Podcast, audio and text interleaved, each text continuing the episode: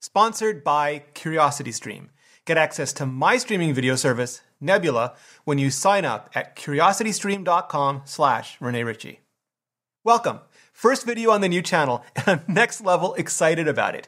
If you missed the trailer, I've left iMore, the company that owned my old channel, Vector, gone indie, and started my own thing. If you like that old channel, I guarantee you, you'll love this new one. But you do have to hit subscribe again, because new channel. So you go ahead and do that, and I'll get us started. Now, the iPhone 11 and iPhone 11 Pro were really well reviewed when they first came out. The iPhone can actually go head to head with the Pixel for low light shooting, bringing out the details while keeping the noise much lower as well. All three of these phones last the full day.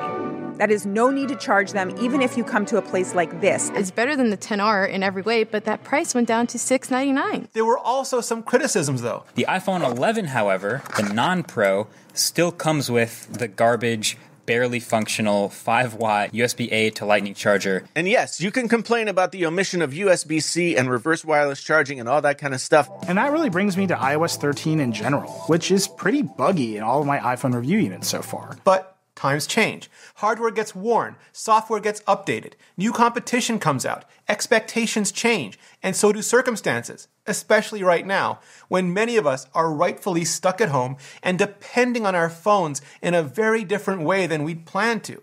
It makes the whole question of what to buy and when to buy it just like alternate reality different than it was at launch. So, I'm going to do my very first deep dive into all of that, and I'm going to do it right now. I'm Rene Ritchie, and this is the iPhone 11, six months later. iPhone 11 has a beautiful anodized aluminum and glass design. Apple's overall build quality is still among the best in the industry. It's why you see so many old iPhones still out and about, three, four, five or more years on. They're built like little metal and glass bricks. I do like that this year Apple has used Corning's top of the line glass front and back on the iPhone 11 because last time the iPhone 10R didn't get quite as good as the iPhone 10s glass on the back. Honestly, though, the glass has been a bit of a mixed bag for me. I've said this before, but I don't baby review units. I want to see how resilient they are, so I throw them in my pocket with keys, with wallets, or when I'm doing a lot of testing with other phones with their big gnarly camera bumps on the back, which are literally the worst things. And I've gotten a lot of scuffs and scratches on my iPhones 11. I can't see them at all when the display is lit up, which is great because it means it doesn't really affect my usage at all. If it did, I'd probably start babying them immediately. I've heard anecdotally that the characteristics of ion exchange glass chemistry can be biased more towards scratch resistance or shatter resistance. In other words, different formulations perform better in one way or the other, never both. If that's accurate, this generation definitely feels biased more towards shatter resistance, at least to me. And I say that as someone who's dropped both the iPhone 11 and the iPhone 11 Pro a bunch of times, never on purpose, and had them all end up totally fine, not a crack on them.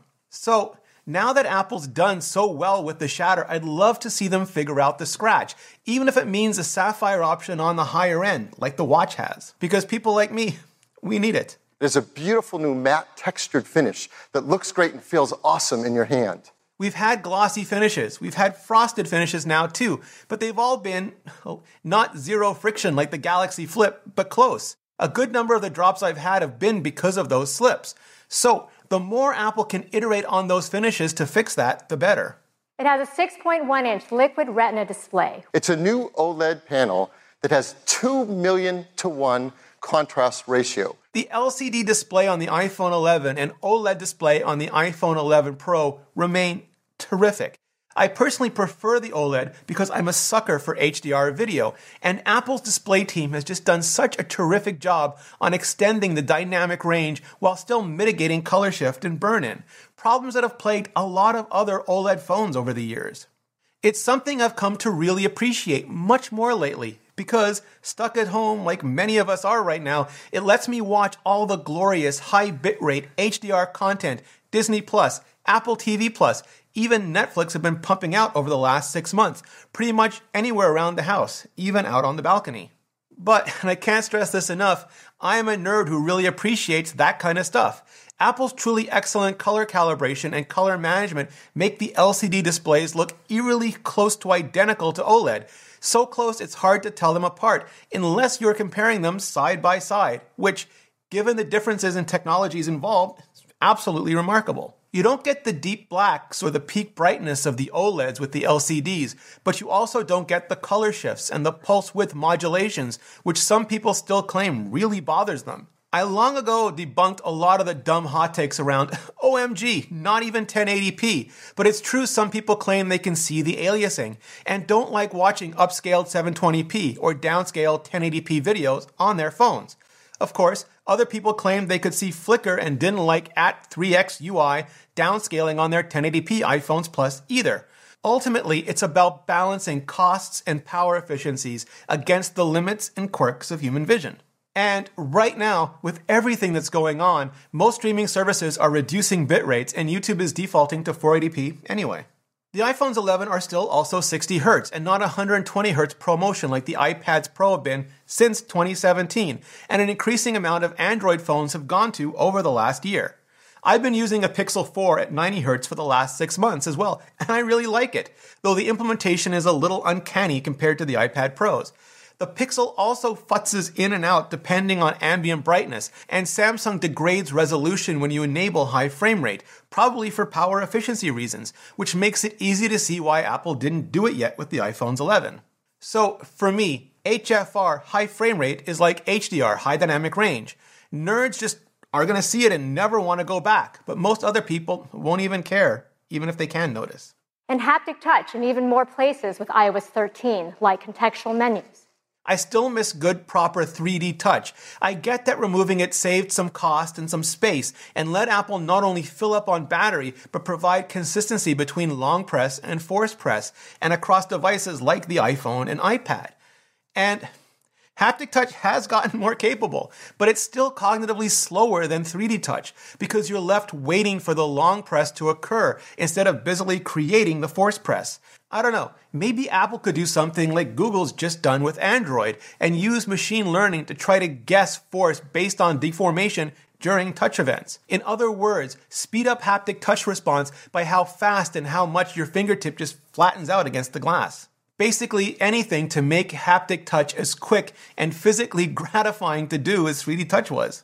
And the glass that surrounds the camera has a sculpted 3D geometry. I've said I'd be willing to take a camera bump on a MacBook if it meant getting a really good camera in there. Don't at me. So I'm not gonna begrudge the massive units on the iPhones 11, especially now that Google went with something similar and Samsung basically said, hold my case of beers with an all new wide camera, with a new sensor, with 100% focus pixels for faster autofocus, three times faster in low light. Pretty much everyone agrees it's one of the best still cameras on a phone, and arguably still the best video camera on any phone, period. It's also, I think, what makes them useful for mainstream media productions, whether it's just a few shots in a feature film or an entire film. It's similar to how so many pro photographers seem to swear by the iPhone quality, consistency, and just a killer app ecosystem because of both of those things. Google's latest Pixel 4, which I've also been shooting with for a while now, can capture better stills under some circumstances. It has better segmentation masking for portrait mode, and it just creams the iPhone at digital zoom, something I really hope Apple addresses next the way it addressed night mode previously. The iPhone 11 is still using better camera hardware, better optics, and combining those with the machine stuff like Smart HDR in bright conditions, Deep Fusion indoors and in the mid range, and night mode when it's dark.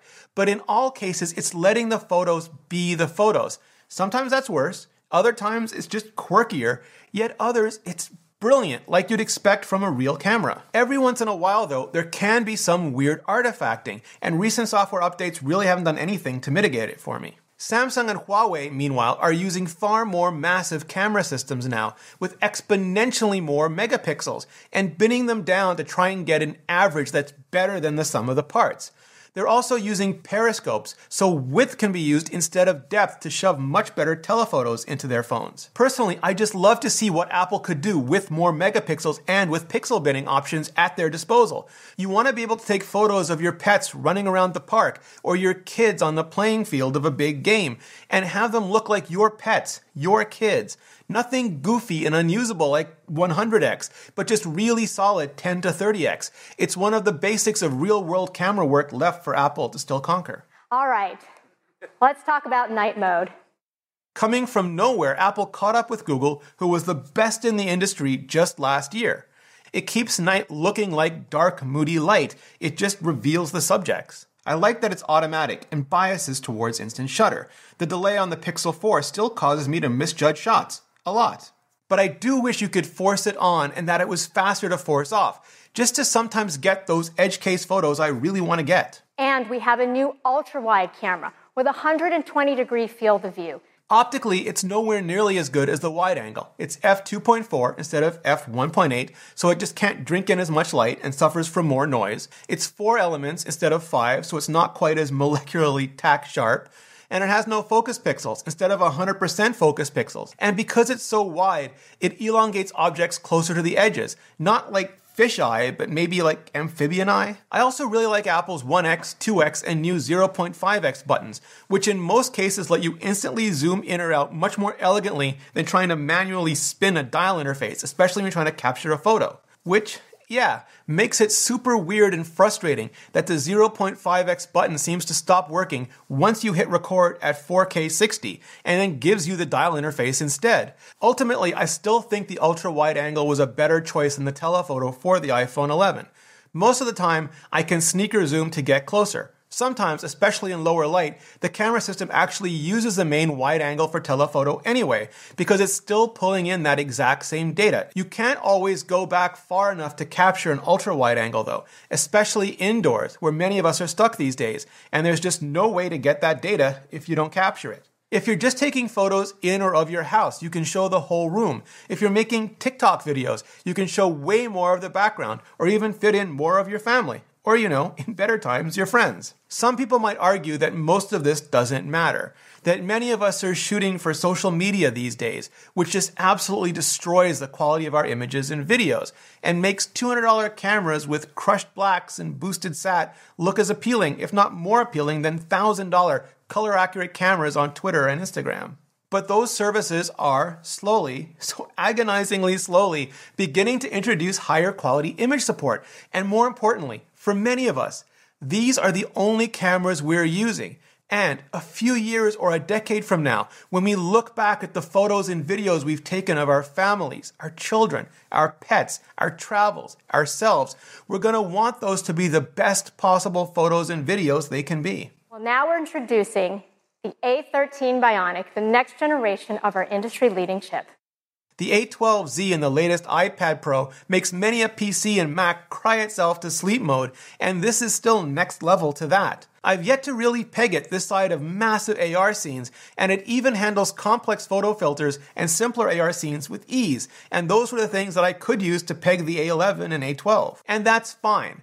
Apple's on record saying they're not building chipsets for current performance. They're building them to maintain performance two or three or even four or more years out, and the versions of iOS and apps and maybe peripherals that'll require it. It's also great Apple is putting that chip in not just the iPhone 11 Pro, but the regular iPhone 11 as well. With PCs, it's almost expected that cheaper builds will have worse processors a lot of phone companies put older or lower performance chips into their less expensive phones. Apple also uses very different chips in its Pro Max versus its standard line. It makes me think that iPhone Premium, while a far worse marketing name, would be a far more accurate name for how Apple is segmenting its lineup. Because in almost every way that really matters, from main camera to processor, you're getting a first class experience with both the iPhone 11 and the iPhone 11 Pro. I do wish there was either more RAM, like the most recent iPads Pro, or better app hibernation. Actually, both. Most times, everything is fine. But if you're switching between really heavy apps, like Pokemon Go and Safari and Camera, other apps will just jettison from memory, left and right, then have to relaunch or reload completely when you come back, like pre iOS 4 days. I don't need the ability to pin apps in memories. I don't need one more job. That feels very much like having a mechanic ride around in the car with you. I just need something that better handles the much higher demands apps are putting on the system these days. It'll still have an hour more than battery than in your iPhone 10R. Up to four hours longer. It's up to five hours longer in your day. I've run all of them 11, Pro, Max right down during Pokemon Go events. And yeah, that remains my absolute favorite way to really stress and load test battery life on phones. and they've all lasted just hours and hours, even with constant display at full brightness, GPS, data, graphics rendering, everything. Battery health on the 11 and the 11 Max is still 100%.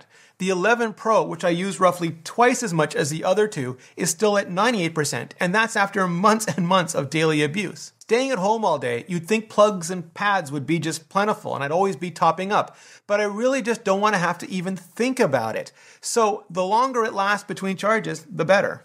When I do charge, the new USB C cord and USB C adapter are aces. So much so, I really wish Apple would include them with the iPhone 11 as well, not just the iPhone 11 Pro as in premium. Now we want to give you a sneak peek of a new feature coming in the camera that will be available with a software update this fall, but it's so cool we have to tell you about it. We're at iOS 13.4 already, when some years we don't get much past 0.2, and frankly, it was necessary. Where iOS 12 was one of the most stable releases I can remember in a long time, from beta to final bug fix, iOS 13 was a hot mess in beta and not much better at launch. It is better now, though. There are still some bugs, old and new, but for the most part, it's finally smooth and solid. And in the meantime, Apple's also delivered new features like Deep Fusion for more detailed photos and indoor lighting, and new emoji and Memoji because those are the things that actual people actually care about. And of course, cursor support for the iPad, which I kind of wish was on the iPhone now as well, especially because the iPhone is just so overpowered, but so screen constrained. A cursor and a trackpad, especially with AirPlay, could just unlock a lot of utility for people, especially for people locked at home. Same with multi windowing and picture in picture. I know Apple wants to keep things simple on the small display, but I so often wish I could take notes while surfing the web, type messages while watching video, all of that kind of stuff, the stuff I do on the iPad. I know Android already does this as well. The operating systems started off on opposite ends of the spectrum, but are converging on a similar feature and interface set. They just have very different points of view and are very differently problematic. This, though, is something I think Apple could do really, really well. I asked all of you on Twitter what you thought about the iPhone 11 six months later, and a ton of you responded. I'll link the whole thread in the description, but it was pretty much exactly what I went over here. Great camera, great battery, and for the baseline model, great price. So this is our lineup of three new iPhones starting at 699, 999, and 1099. Hell, in an age where Samsung has just blown past the 1000 mark and never looked back, never mind the foldables, which are fun but as resilient as doilies, even the iPhone 11 Pro doesn't look quite as stratospherically priced anymore. But I've been saying for a long time now, it isn't about price, it's about value, what it delivers to you for that price. And with the iPhone 11 models, Apple's just delivering a ton of value, especially when you factor in all the free software. Really free, not just free as in privacy and data that comes with them. Normally, six months later, I'd throw in some caution as well that new models will be arriving like clockwork in just another six months. And while we might get a new, lower cost home button iPhone update soon, there's just no way to tell when or how anything else will play out this year, even with Apple's typically rock solid release schedule. So, I'll just remind you again that while the tech universe is obsessed with year over year upgrades, unless you're on an annual plan, most people just don't think that way. Most people keep a phone for two, increasingly three or four years, and typically only upgrade when they have to. But having new iPhones every year means any year you choose to upgrade guarantees you'll get the best iPhone possible that year, one that can see you through another two, three, four more years. And that's exactly the case here. If you have an iPhone 6 or 6S, an iPhone 7, even 8, then the iPhone 11 remains an absolutely terrific update. And since iPhones keep their value better than pretty much any other phone in the industry, whether you're trading in, handing down, or selling so you can trade up, you can likely save some cash not only on your next iPhone, but by rinse and repeating the same process with every subsequent iPhone you get. Especially if you want or need that new iPhone now because you're working from home or just stuck at home. The cameras are great for getting creative indoors even when you can't go out. The battery life lasts all day, even at your kitchen counter or on the sofa. And the price, especially for the iPhone 11 proper, is just all shades of right. And that's true even if you just want to sit around between con calls and watch money. Tom Scott's new original game show on Nebula. I invited five people to play some games. I trust no one. None of us are trustworthy. In an environment designed to slowly break their team apart. This is real money. But all they knew is they'd be sat round a table trying to win real cash $10,000. Just brutal. And it's exclusive to Nebula, the streaming video platform I'm building along with other independent creators, people like Legal Eagle, Low Spec Gamer, Sarah Z, Lindsay Ellis, and so many more. We're building it because we really want a place where creators can try out new content ideas, one that just might not work on YouTube, where you're forced pretty much by the algorithm to stay in your content lane, or for people who simply don't want to watch on YouTube. I'm working my way through Thomas Frank's back catalog right now. I mean, it's not procrastinating if you're watching videos about how to avoid procrastination, right? And because Nebula comes bundled with CuriosityStream, you also get access to thousands of documentaries and series, all for just $19.99 a year. A year. And you won't just be helping me out, but the entire educational community as we work together to build a place where we can create the content you really want us to create. Go to curiositystream.com slash Rene Ritchie for unlimited access to the world's top documentaries and nonfiction series. And now, Nebula as well. Enter the promo code Rene Ritchie to start your membership absolutely free for the first 31 days. Thanks, CuriosityStream, and thanks to all of you for your support. So, that's my re review of the iPhone 11 some six months later. Now I want to hear from you. If you've been using an iPhone 11 or iPhone 11 Pro for a while now, how's it holding up for you? What do you love about it and what do you hate? How has it helped or hindered you while you're working from home? And if you're still considering it, what's tempting you and what's holding you back? Hit that subscribe button if you haven't already, and then hit up the comments and let me know. Thanks for watching. See you next video.